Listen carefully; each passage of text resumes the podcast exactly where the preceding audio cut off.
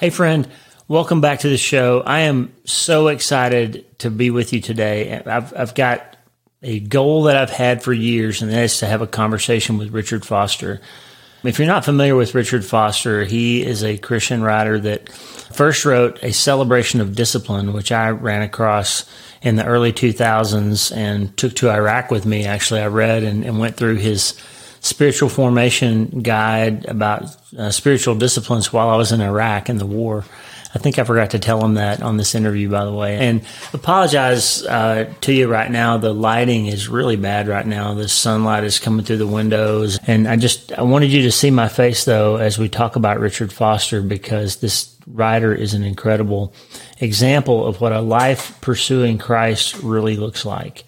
And this is not a guy who goes and sits in the pews, but this is somebody who has spent his life reading and deep diving into the church fathers and what people have written about and talked about and how they formed themselves spiritually all the way back to Christ. And I was raised in a tradition where really the church formed up out of movement in the late 19th century in Kentucky and Tennessee and Pennsylvania. And the idea was that everybody had gotten it wrong for most of the last two centuries and we needed to go back and get it right again. And these guys figured out what they thought was the real way to do Christianity. And pretty much when I was coming up, if we, we really only read or studied the Bible or books that were written by members of our group. And the idea of going back 300 years or 1,000 years or 1,500 years and reading what Martin Luther or one of the early church fathers or, God forbid, mothers like Teresa of Avila or somebody like that would have just been completely out. You, you just didn't do that. You didn't read books by people that weren't from our group because you might get the wrong idea. And Richard Foster was the first one to expose me when I read Celebration of Discipline to thoughts that went all the way back to writers who were contemporaries of the members of the very early church, the earliest Christians in the first and second centuries. And ever since then, people have been writing about how to live this life that we call ourselves pursuers of as followers of Christ. And so I've been a big fan of Richard Foster's books. His book, Prayer Finding the Heart's True Home, is one of the great works ever put together on prayer. And to my great excitement, several months ago, I got an email from Krista Clayton, who's a publicist at InterVarsity Press. And she said, Hey, Richard Foster has a new book coming out, and we're going to schedule a few interviews. He only gives a, handful of interviews now. And I got on the list somehow with this podcast. So, you, my friend, get to hear today a conversation with Richard Foster and his friend Brenda Quinn. Brenda is an incredible saint who has a, a, significant prayer ministry called Extraordinary Prayer, but she was one of Richard's proofreaders and idea generators, and, and they bounced this book back and forth between Richard and a handful of uh, his closest friends and colleagues for about three years before Richard was ready to put it out in book form. And the book is called Learning Humility A Year Spent Searching for a Vanishing Virtue. Now, it might seem strange to our modern ears to think about spending a year, it turned out to be three years, looking for humility. And for somebody like Richard Foster, who is the epitome of humility, in my opinion, he's, he's sold millions and millions of books, but he's never become quote unquote famous because he's so humble and serves the local church and started a prayer ministry and has an organization that's dedicated to Christian scholarship, in Renovare, and just is a really humble guy. So for me to see that he had published a book about learning how to be humble and that the point of it was himself learning how to be more humble, I was all in on learning more about that. So today you get to have a 35, 40 minute conversation with Richard Foster and Brenda Quinn on learning humility. I want to send a special shout out to Krista Clayton from InterVarsity Press for making this happen. I am so honored to get to be one of the handful of interviewers and podcasters that got to have Richard on the show in, in support of this book. And friend, I can't encourage you highly enough to go read Richard Foster and start with learning humility because I think in many ways it ties all of his other books together. There's another sort of uh, coincidence about me and Richard Foster. We've never met in the flesh, but Kathy Helmers is my agent and his agent for years, and she's actually co-written a book with him before. So um, excited to bring this episode, Kathy. I hope you enjoy it, and I hope we did honor to you and getting together two of your old clients. Richard much farther along in his journey with you than I am, but just so grateful uh, to be connected to Richard now and InterVarsity Press. And friend, I just I know this episode is going to bless you. I asked Richard to pray for us before we get started, and you'll hear that at the very start of the episode. And then at the end, I asked him to, or he decided to pray again. And it's this incredible Quaker prayer of, we talked about the other day, the palms down, palms up, learning to empty yourself of things you can't control and, and open yourself up to things that Christ can give you. And it's just extraordinary. So enjoy this conversation about learning humility. And just remember, friend, you can't change your life, even about something as simple as trying to learn how to be more humble until you change your mind. And the good news is you can start today. Hey, are you ready to change your life? If the answer is yes, there's only one rule. You have to change your mind first. And my friend, there's a place where the neuroscience of how your mind works smashes together with faith and everything starts to make sense. That place is called self brain surgery. You can learn it and it will help you become healthier, feel better, and be happier. And the good news is you can start today. Thanks, Lisa. Hey, so glad to have you listening today. I'm Dr. Lee Warren, and I live in Nebraska in the United States of America with my incredible wife, Lisa, my father in law, Tata, and the super pups, Harvey and Lewis. I'm a neurosurgeon and an author, and I'm here to help you harness neuroscience, the power of your brain, faith, the power of your spirit, and good old common sense to help you lead a healthier, better, happier life. Listen, friend, you can't change your life until you change your mind, and I'm here to help you learn the art of self brain surgery to get it done. If you like the show, please subscribe so you never miss an episode and tell your friends about it. If you tell two or three friends this podcast was helpful to you, imagine how much good we can all do around the world together. I'm Dr. Lee Warren, and I'm here to help you change your mind so you can change your life. Let's get after it. My friend, we're back, and I'm so excited to be here with my two new friends, Brenda Quinn and Richard Foster, here with us on the show today. Welcome, Brenda and Richard. Thank you. Thank you so much. It's really good to be with you, Richard. I've been reading your books for most of my adult life, and it's been a long goal of mine as a podcaster to have you on the show. And so here we are, and I'm really grateful that both of you are here with us today. You are so kind to have us, and we love that you do all of the technical work. We just sit here and talk. That's right.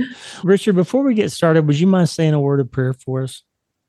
Yes, Lord, we come here before you, the three of us, but also all who are listening, those especially who have gone through uh, difficult times, and even some who dealt with tragic situations.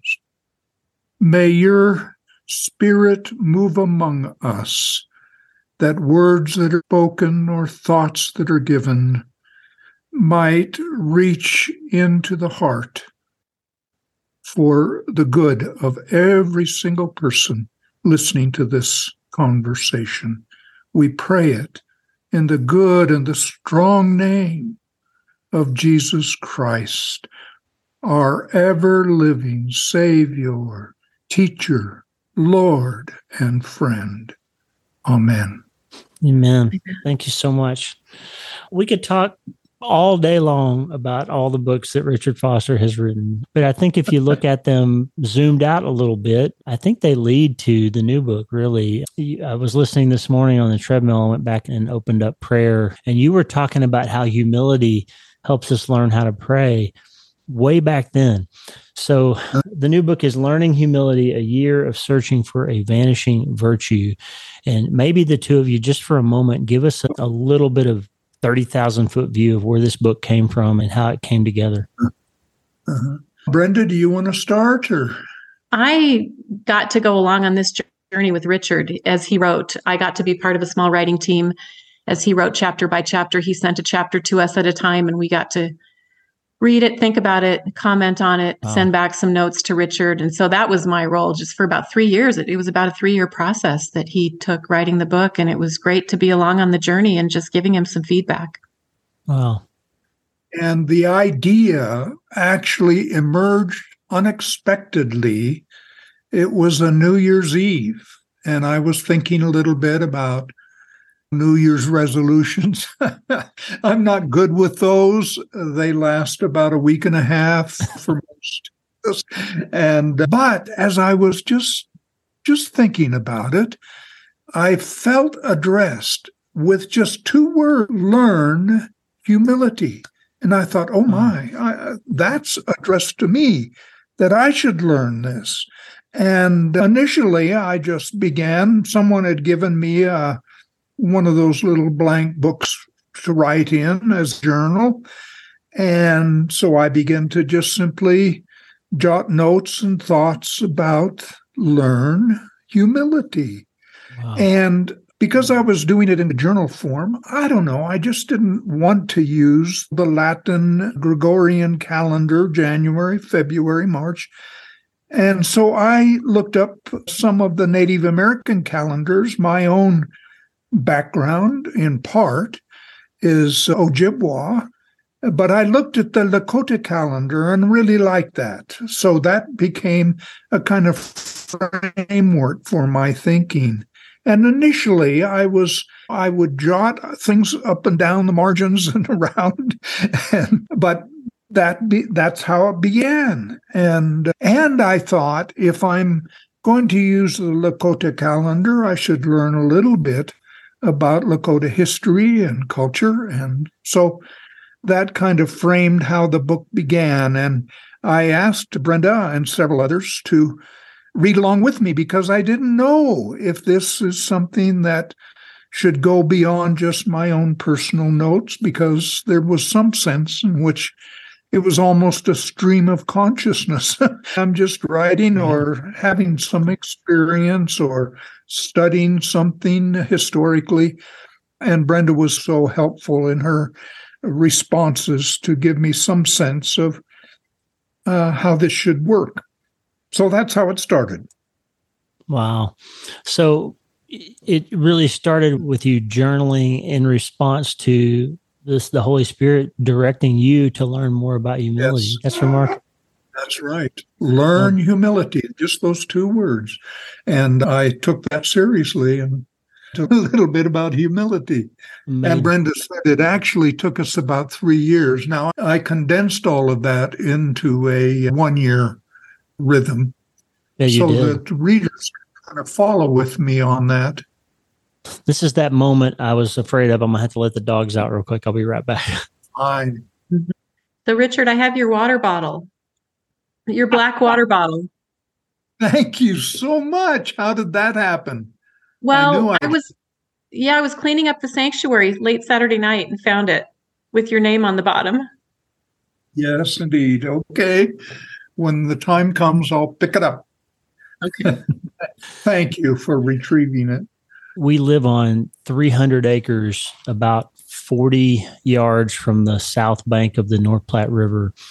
And oh we are in the middle of the central flyway for probably a hundred species of birds and geese. And our dogs will allow 10,000 cranes on the yard. But if one robin lands on the deck, they have to go get it. And that's what just happened. We got to go kill that robin. what state are you in? Nebraska. Oh, That's, wow. Oh, yes, indeed. It's, it's amazing. I lived, I lived in Nebraska once. You did? Oh, when I was just a kid, Kearney and Hastings, Nebraska. Yeah. North Platte is 100 miles from Kearney. It's not, it's uh, indeed. I know where it is. Yep. Yeah. Yep. And, and so if you ever want to see sandhill cranes, that's right. You ever want to see oh sandhill cranes? Oh. They nest on our property for about six weeks in the spring. Ten thousand of them. It's something. I was just praying with someone from Omaha this morning, who's in Omaha, and she we were praying for rain for Nebraska because I guess you guys are having drought this summer, it's, and we're having the exact opposite here. It's been very dry. Yeah, it really has. So the, the, the farmers need rain desperately. So thank you for that. Yeah. Um, so speaking of prayer, getting back to it, you started richard at the start of your consideration of writing you you wrote this bit about having coffee and you came to this little prayer purify my heart renew my mind sanctify my imagination, and enlarge my soul. To unpack that right. for a second, because that's a perfect prayer almost. Actually, that's a prayer of formation, the spiritual formation of the inner life that might grow more deeply into Christ likeness. Yes. So it begins with the heart. I cannot program my own heart. I can't program anybody else's heart. And so that's where we depend upon God. And so we ask, Lord, purify my heart. Now, that, Uh, that we can stay with that for quite a while because God may come and say, Now here's a corner of your heart that needs to be touched. And so that can lead to confession or whatever. But the purification of the heart. And now, first we pray, cleanse my heart. See, make me ever new. And then we come to the purification of the heart. That is a forming of the life of the deep revelations before God. And then God begins to work. We open our heart for that.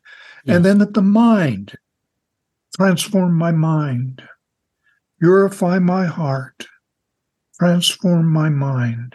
What we think on is so deeply important yes. in all of life. I know Brenda, who works with people constantly at her church, is working with people who need formation of the mind. And then our imagination, our thinking is often done in images. So the imagination needs to be purify my mind, uh, my, my heart, form my mind, how does it go? Transform my imagination. Sanctify, sanctify, sanctify my yeah. imagination. Sanctify. There's the word. That's sanctify my imagination, and then enlarge my soul. That is wow. the inner workings of the life. Enlarge to go beyond what I often call our circle of nearness. You know, I can care about people in my family, but my circle of near, nearness must increase, my soul open to others around the world. Mm, wow. That's such an important uh, sort of beginning point for any sort of formation that we would yes. like to ask the Lord for.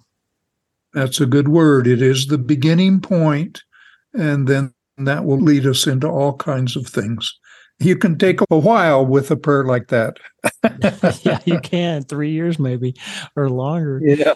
yeah. So this when I first started reading the book, it's one of those you're one of those writers, my friend Philip Yancey, that when you release a book, I'm just going to read it because you've earned that sort of credibility. So I was like, I started reading the book and I'm like, how is he going to tie this Lakota calendar and learning humility together? How's he going to pull this off? And you did it. So just talk for a minute about that. Like, how that process came about. And Brenda, as a reader and co-writer here, oh, like how did that yeah, back Bre- and forth go? Brenda, you talk about that because yeah, that was I didn't know how it was going to come together. I think haven't you called it a divine accident, Richard? Um, uh-huh. But it's I just think it's amazing how Richard started exploring some of the Native American traditions and first chose the Lakota to look into. And as he did, he found not only so many things about the culture that that fit so well, but of all things, that humility was their the first virtue that they write about that they value, and it yeah. very clearly in their writing comes above all the other virtues. It comes first. It's the foundation of all the other virtues, and how fitting that was. And I don't think Richard even knew that before he started exploring which kind of a calendar he could use and lo and behold here humility is such such a foundational part of their culture and yeah. then all of the other virtues build on it and so it just fits so well with the themes of the book and that parallels so well with our bible with scripture how jesus was the divine paradigm for us for life mm-hmm. and that humility was so foundational to who Jesus was and became a way, the basis for understanding or entering into all of the other virtues. We need that kind of teachableness yes. that humility brings before anything else can happen. So that fits so lovely. I was surprised myself. It's such a cultural moment too right now, and I think, friend, if you're li- listening to this right now, this isn't. It may seem we're talking about people who are older and these big ideas about humility and spiritual formation and all that in the culture right now says so much about be proud of who you are, fight for your rights, and demand that everybody notice and pay attention to you. But Richard, what does the word say about that? God opposes the proud, but gives grace to the humble. Like, grace you know, humble, humble yourself before the Lord, and He will lift you up. So, why hmm. is humility? important to a younger listener right now? Why is this so yes. important? That verse that you quoted, humble yourself before the mighty hand of God, and in due season, he will lift you up so that we can get off this everlasting need to be the most important person in life. Yeah. what a freedom it is to say, I don't have to be the center of attention about everything. And that's why it's important, especially for the young person coming up, to see that there is a way of living. Now, it does, I know, it stands in contradistinction to the narcissism of our culture that says, I'm it. You remember the story of Narcissus, who looked in a pool of water and saw his face and thought, Oh my, I'm the most important, the most beautiful, the mo- I, I'm everything. when we come, Jesus is everything. And when we come to see that, we can be put in our proper place Remember, humility comes from humus, the earth. We're just, it puts us in a right relationship. And what that does is it frees us to value other people for the precious people they are. Right. And we don't have to be constantly trying to make people look at us or think we're important or the center. We learn, here's what we learn we learn to resign as the CEO of the universe. That's what mm. humility does for us. That's a heavy burden for someone to try to carry. If I was going to be the CEO of the universe, I would be really stressed out because I'm not very good at being the CEO of my own life. That's exactly right. And here's the thing, and then I want Brenda to comment. Here's the thing humility is so practical. How can I learn to live with my children, with my spouse, with the neighbor in a way that values each one? And uh, humility frees us up to take a deep interest in another human being. Wow. And I think you were really onto something, Lee, when you said, I can't even be the CEO of my own life. And I think another thing that humility does for us is it it removes that burden from us of feeling like we have to direct our lives and we have to make a life for ourselves and we have we get that message from our culture that we have to make our own life and guide our way and charge our way through to make something of ourselves and have an impact in this world and save all these people and do all these things. And I think humility puts us back in the place of where to keep our eyes on Jesus. And then he'll guide us. We, we need to be obedient to him, not to the messages of our world and the images that our world tells us we need to be.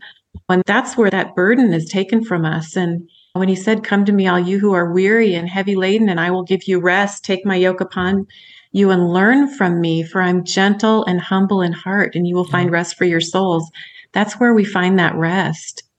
Amen. Yes. And then, so speaking to that for a moment, both of you, like this, the big cultural move right now is justice, right? Everybody's concerned about justice for this group or that group or this individual or that individual. But I had a guest on the show recently, Derwin Gray, who's a former NFL player, now a pastor, and he said, justice without Jesus is just vengeance. You have to get Jesus involved. And so, how does humility and justice work together? And what does it mean for us as individuals? When we look at something like what happened to the lakota people for example eh, eh, what's our responsibility to get involved in justice and how does it relate to humility? It starts by being concerned about the marginalized persons those who are off the radar screen yes remember the old song the sat upon ratted on, we learn to care about those. And that can come very simply. We think of a child and to value a child. That's why so often when there was discussions and debates among the disciples about who was the greatest, Jesus would bring a little child and say, now watch this see how children can be with each other without needing to strut or make, you know, any of that stuff. They're in the sandbox all playing together, and it doesn't matter who's who.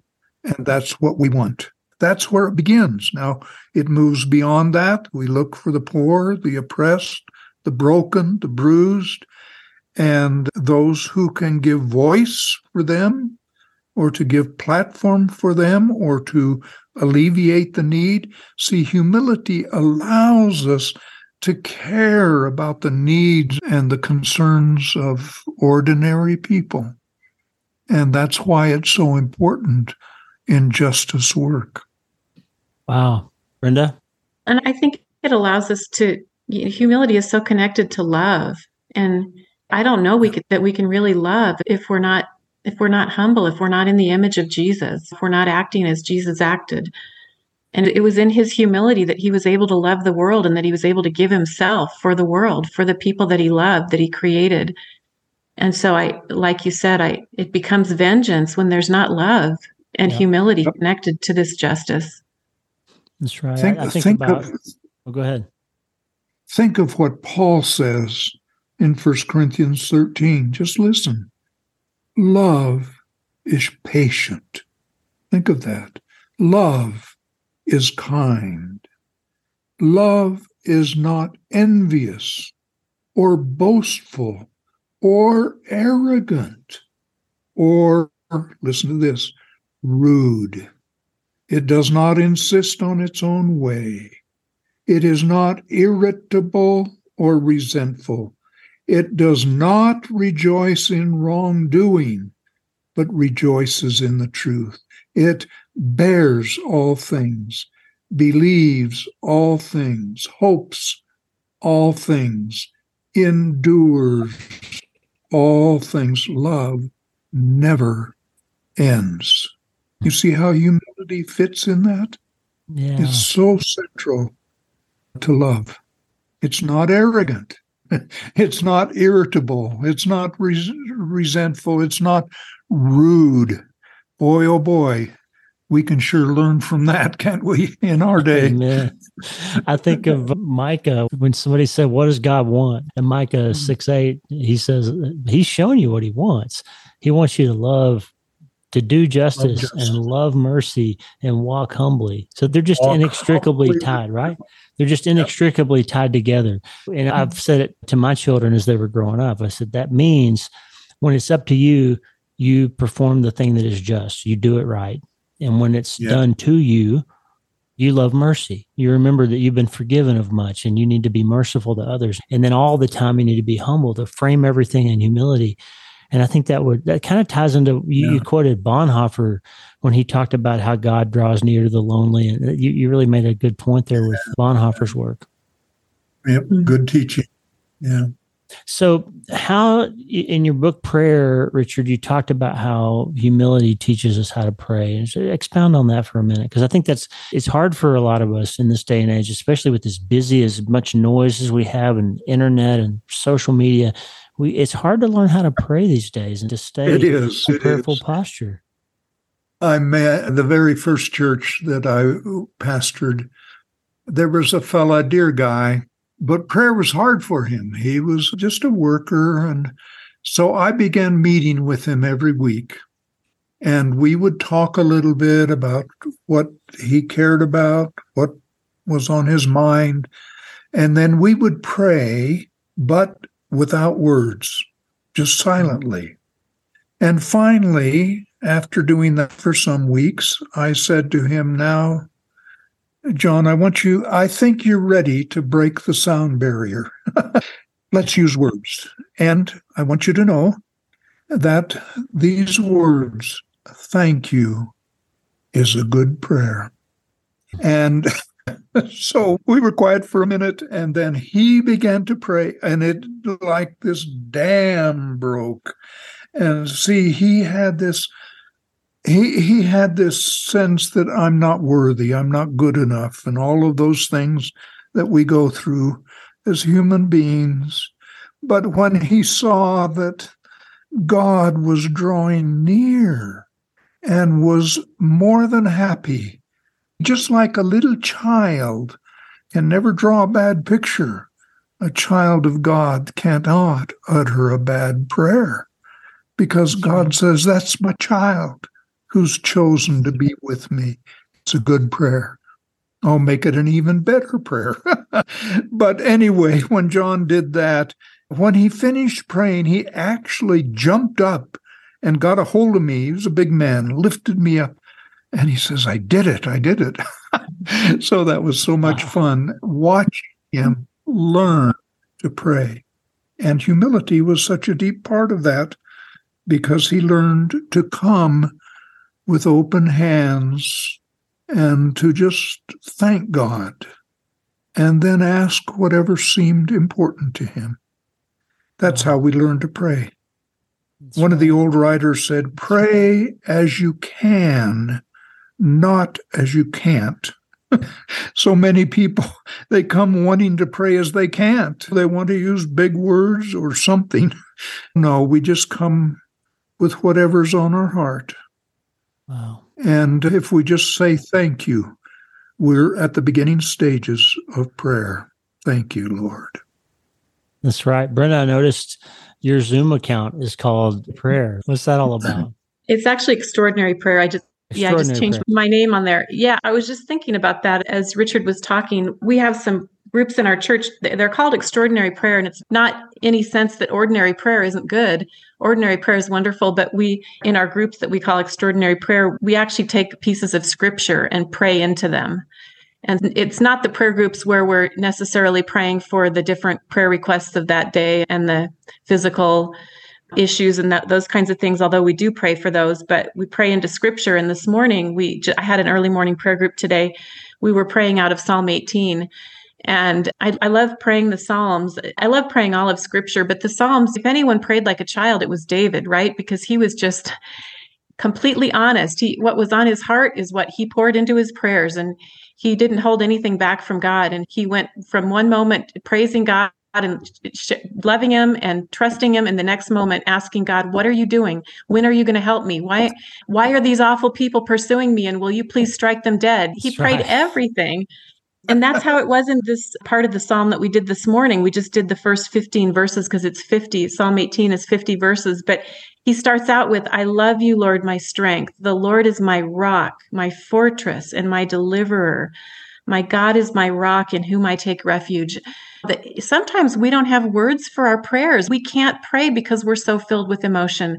That's but right. we can come to God's word and we can pray the words that we find in scripture. We can pray David's words and we can use those words as our own.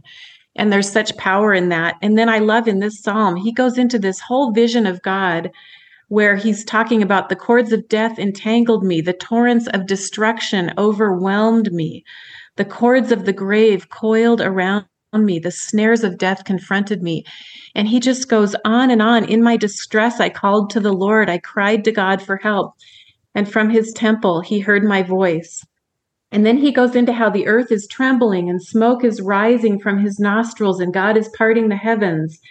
And the darkness is a canopy around him. And it just goes on and on. And we were all reflecting on that after we read those 15 verses about what an image that is of God's power and really what an image that is of what's happening probably in the spiritual realms, right? Yeah. That that there's there are realities going on in the spiritual realms that are outside of what we can see, but sometimes God gives us little glimpses and he seems to have given David a glimpse of that. And what a beautiful thing to realize God's power as we see a vision like that of this amazing things happening that are that feel so overwhelming and big and dark and God is supreme over all of them and God is in authority over all of it. And what a reminder in our mm-hmm. world today as we struggle and in our own personal lives, as we're grieving, as we're crying out to God, that He is able to handle all of it and He's in control. Amen.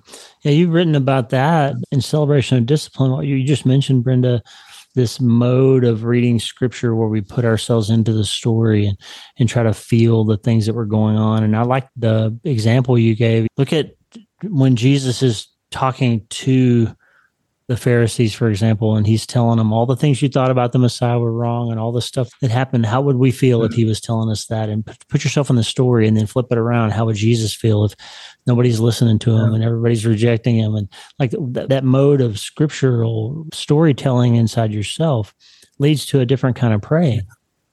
Yeah. I was thinking as Brenda was talking, there's a group of the Psalms that are often called the lament psalms. Yep. And those are prayers of anguish. And learning to pray our heartache, our anguish, our hurt, our brokenness, even. And those who are listening, you may have that. And go to the lament psalms, and it will teach you how in that kind of, as Brenda said, that honesty before God. And see, that comes by humility. We say, I'm not in charge of all of this, and I need, I need the strength and the help that comes from prayer. And if I if we learn to pray our anguish, we will grow in the grace of God. God waits to come to us until we open the door.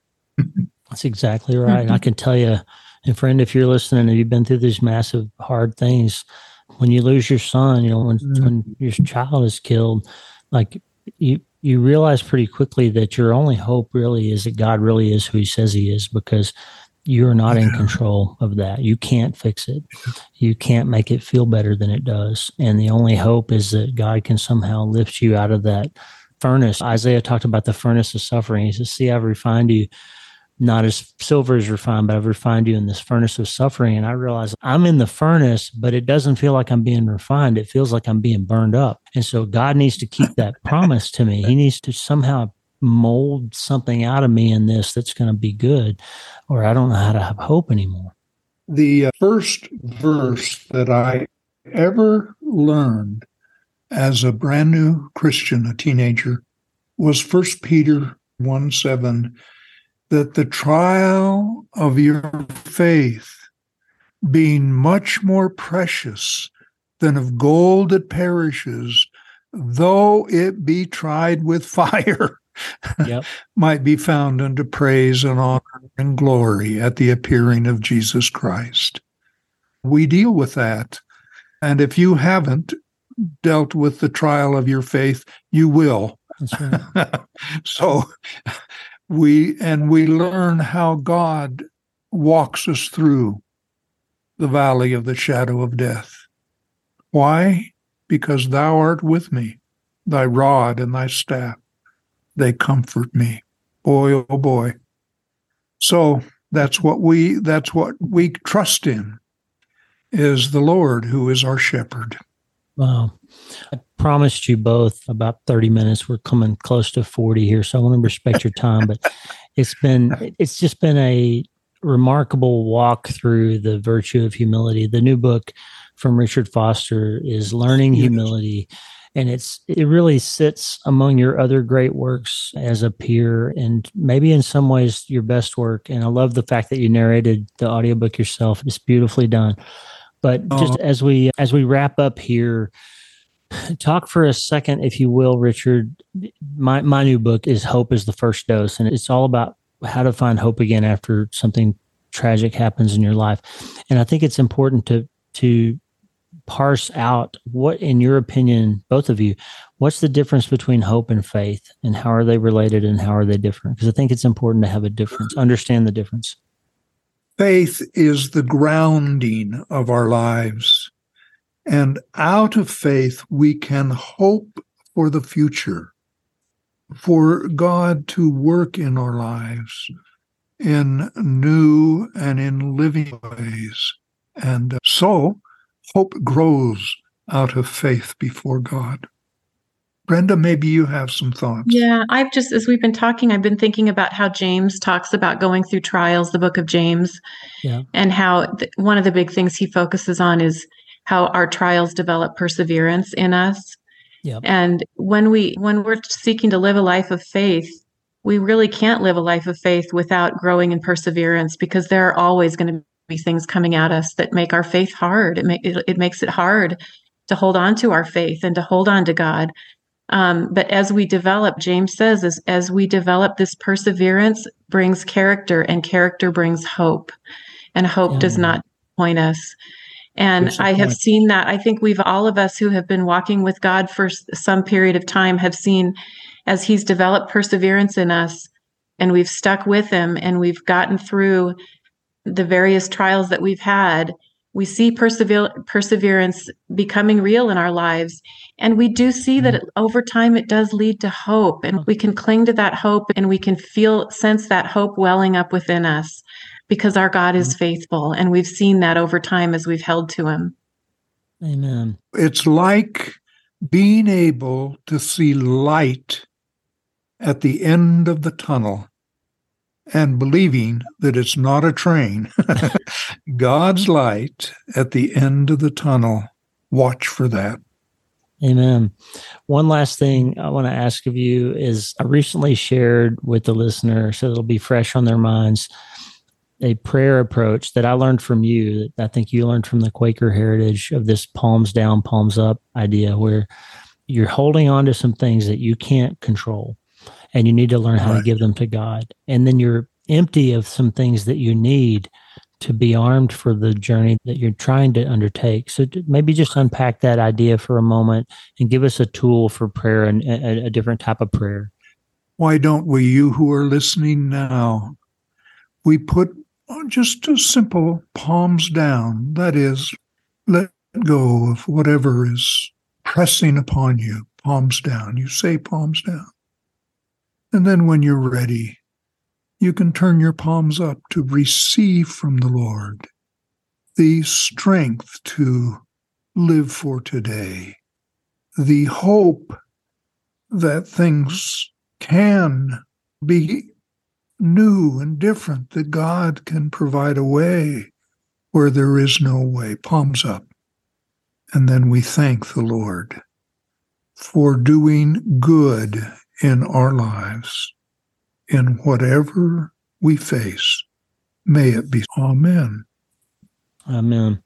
Brenda Quinn, Richard Foster, pleasure to meet you both. Richard, I feel like I've known you for many years because I've learned so much from you, and I'm grateful for the time of both of you in putting this book together. Lisa and I are going to give away two copies of Richard Foster's new book. Uh, first, two listeners to write in to lee at drleewarren.com. Please include your mailing address, and we're going to send two copies of this book out because I think it's going to change your life. Richard Foster, Brenda Quinn, thank you so much. God bless you both. Thank you. Great to be here. That was amazing. Thank you so much. Good. Thank you, Lee. Very good. So Thanks for listening. Please subscribe to the show so you automatically get every episode. And if you like the show, you'll love my weekly letter. Check out my writing at drleewarren.substack.com, drleewarren.substack.com leewarren.com. Get the free newsletter every week for my best prescriptions for becoming healthier, feeling better, and being happier through the power of faith and neuroscience smashing together via self-brain surgery. drleewarren.substack.com. And if you need prayer, go to the prayer wall at wleewarrenmd.com slash prayer. The theme music for the show is Make Us One by Tommy Walker Grace, provided for free by the great folks over at TommyWalkerMinistries.org. Check it out and consider supporting them. TommyWalkerMinistries.org. Remember, you can't change your life until you change your mind. The good news is you can start today. I'm Dr. Lee Warren. I'll talk to you soon. God bless you, friend. Have a great day.